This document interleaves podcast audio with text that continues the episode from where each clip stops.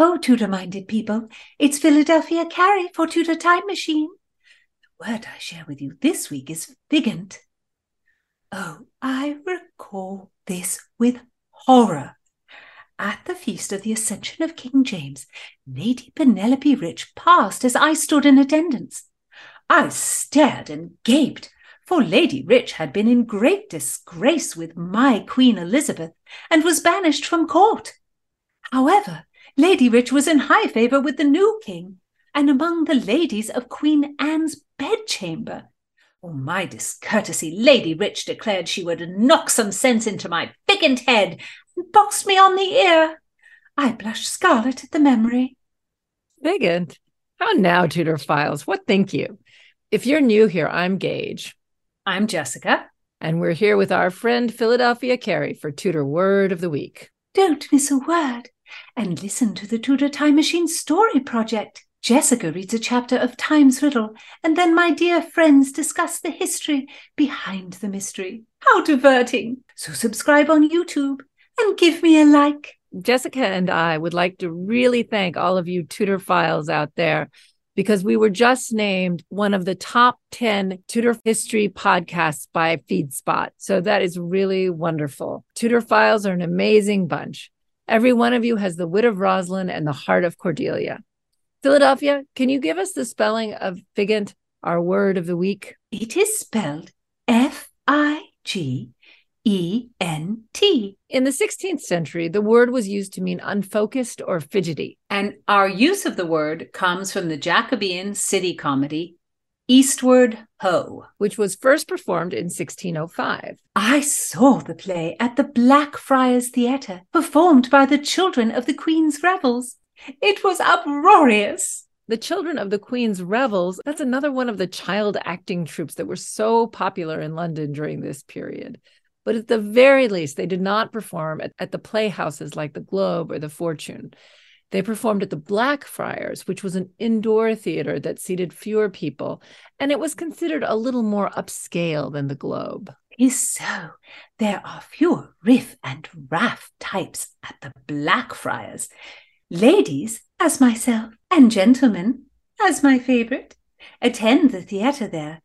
Even King James himself has attended a play at the Blackfriars.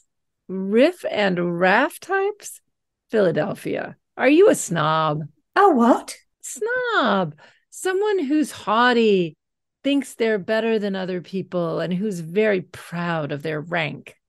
Oh, yes, indeed. I am a snob. The great chain of being has placed me far above my lessers. I am no groundling, and for this I am content. All righty then. Okay. So, well, as you say, the play Eastward Ho was performed in 1605 at the Blackfriars, and it was written by three playwrights. Yes, yes, tis so. Master Ben Jonson, Master George Chapman, and Master John Marston all wrote parts of the work. Playwriting was not a solitary gig. No, I think it must have been a lot more like a Hollywood writer's room with writers pitching ideas and a couple of different people contributing to the same script and taking different parts of the script to write and then put it all back together. Just like on a TV set, the writer would make a last minute change if something wasn't working, something like and the that. actors might improv something that could be written into the script. And I know this is off topic and this is my own bugbear, but when you consider how collaborative this process was in the 16th century, I mean, the so called Shakespeare authorship question, it seems even more ridiculous.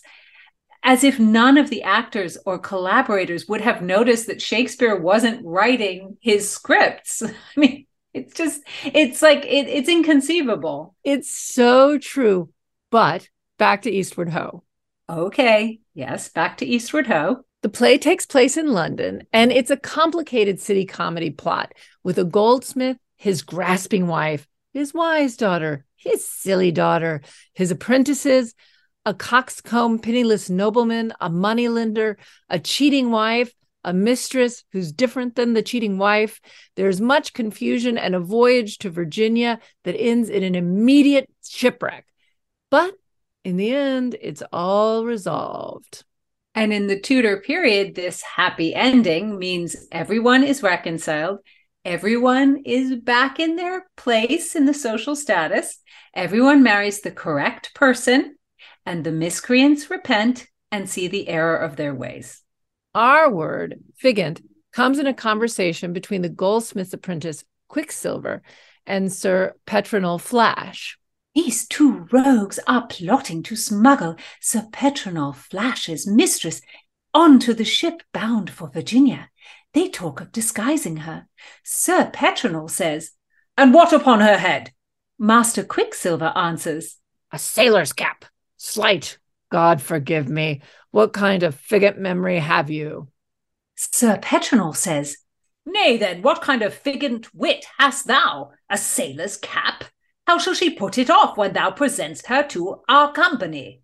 Master Quicksilver answers, Make her a saucy sailor.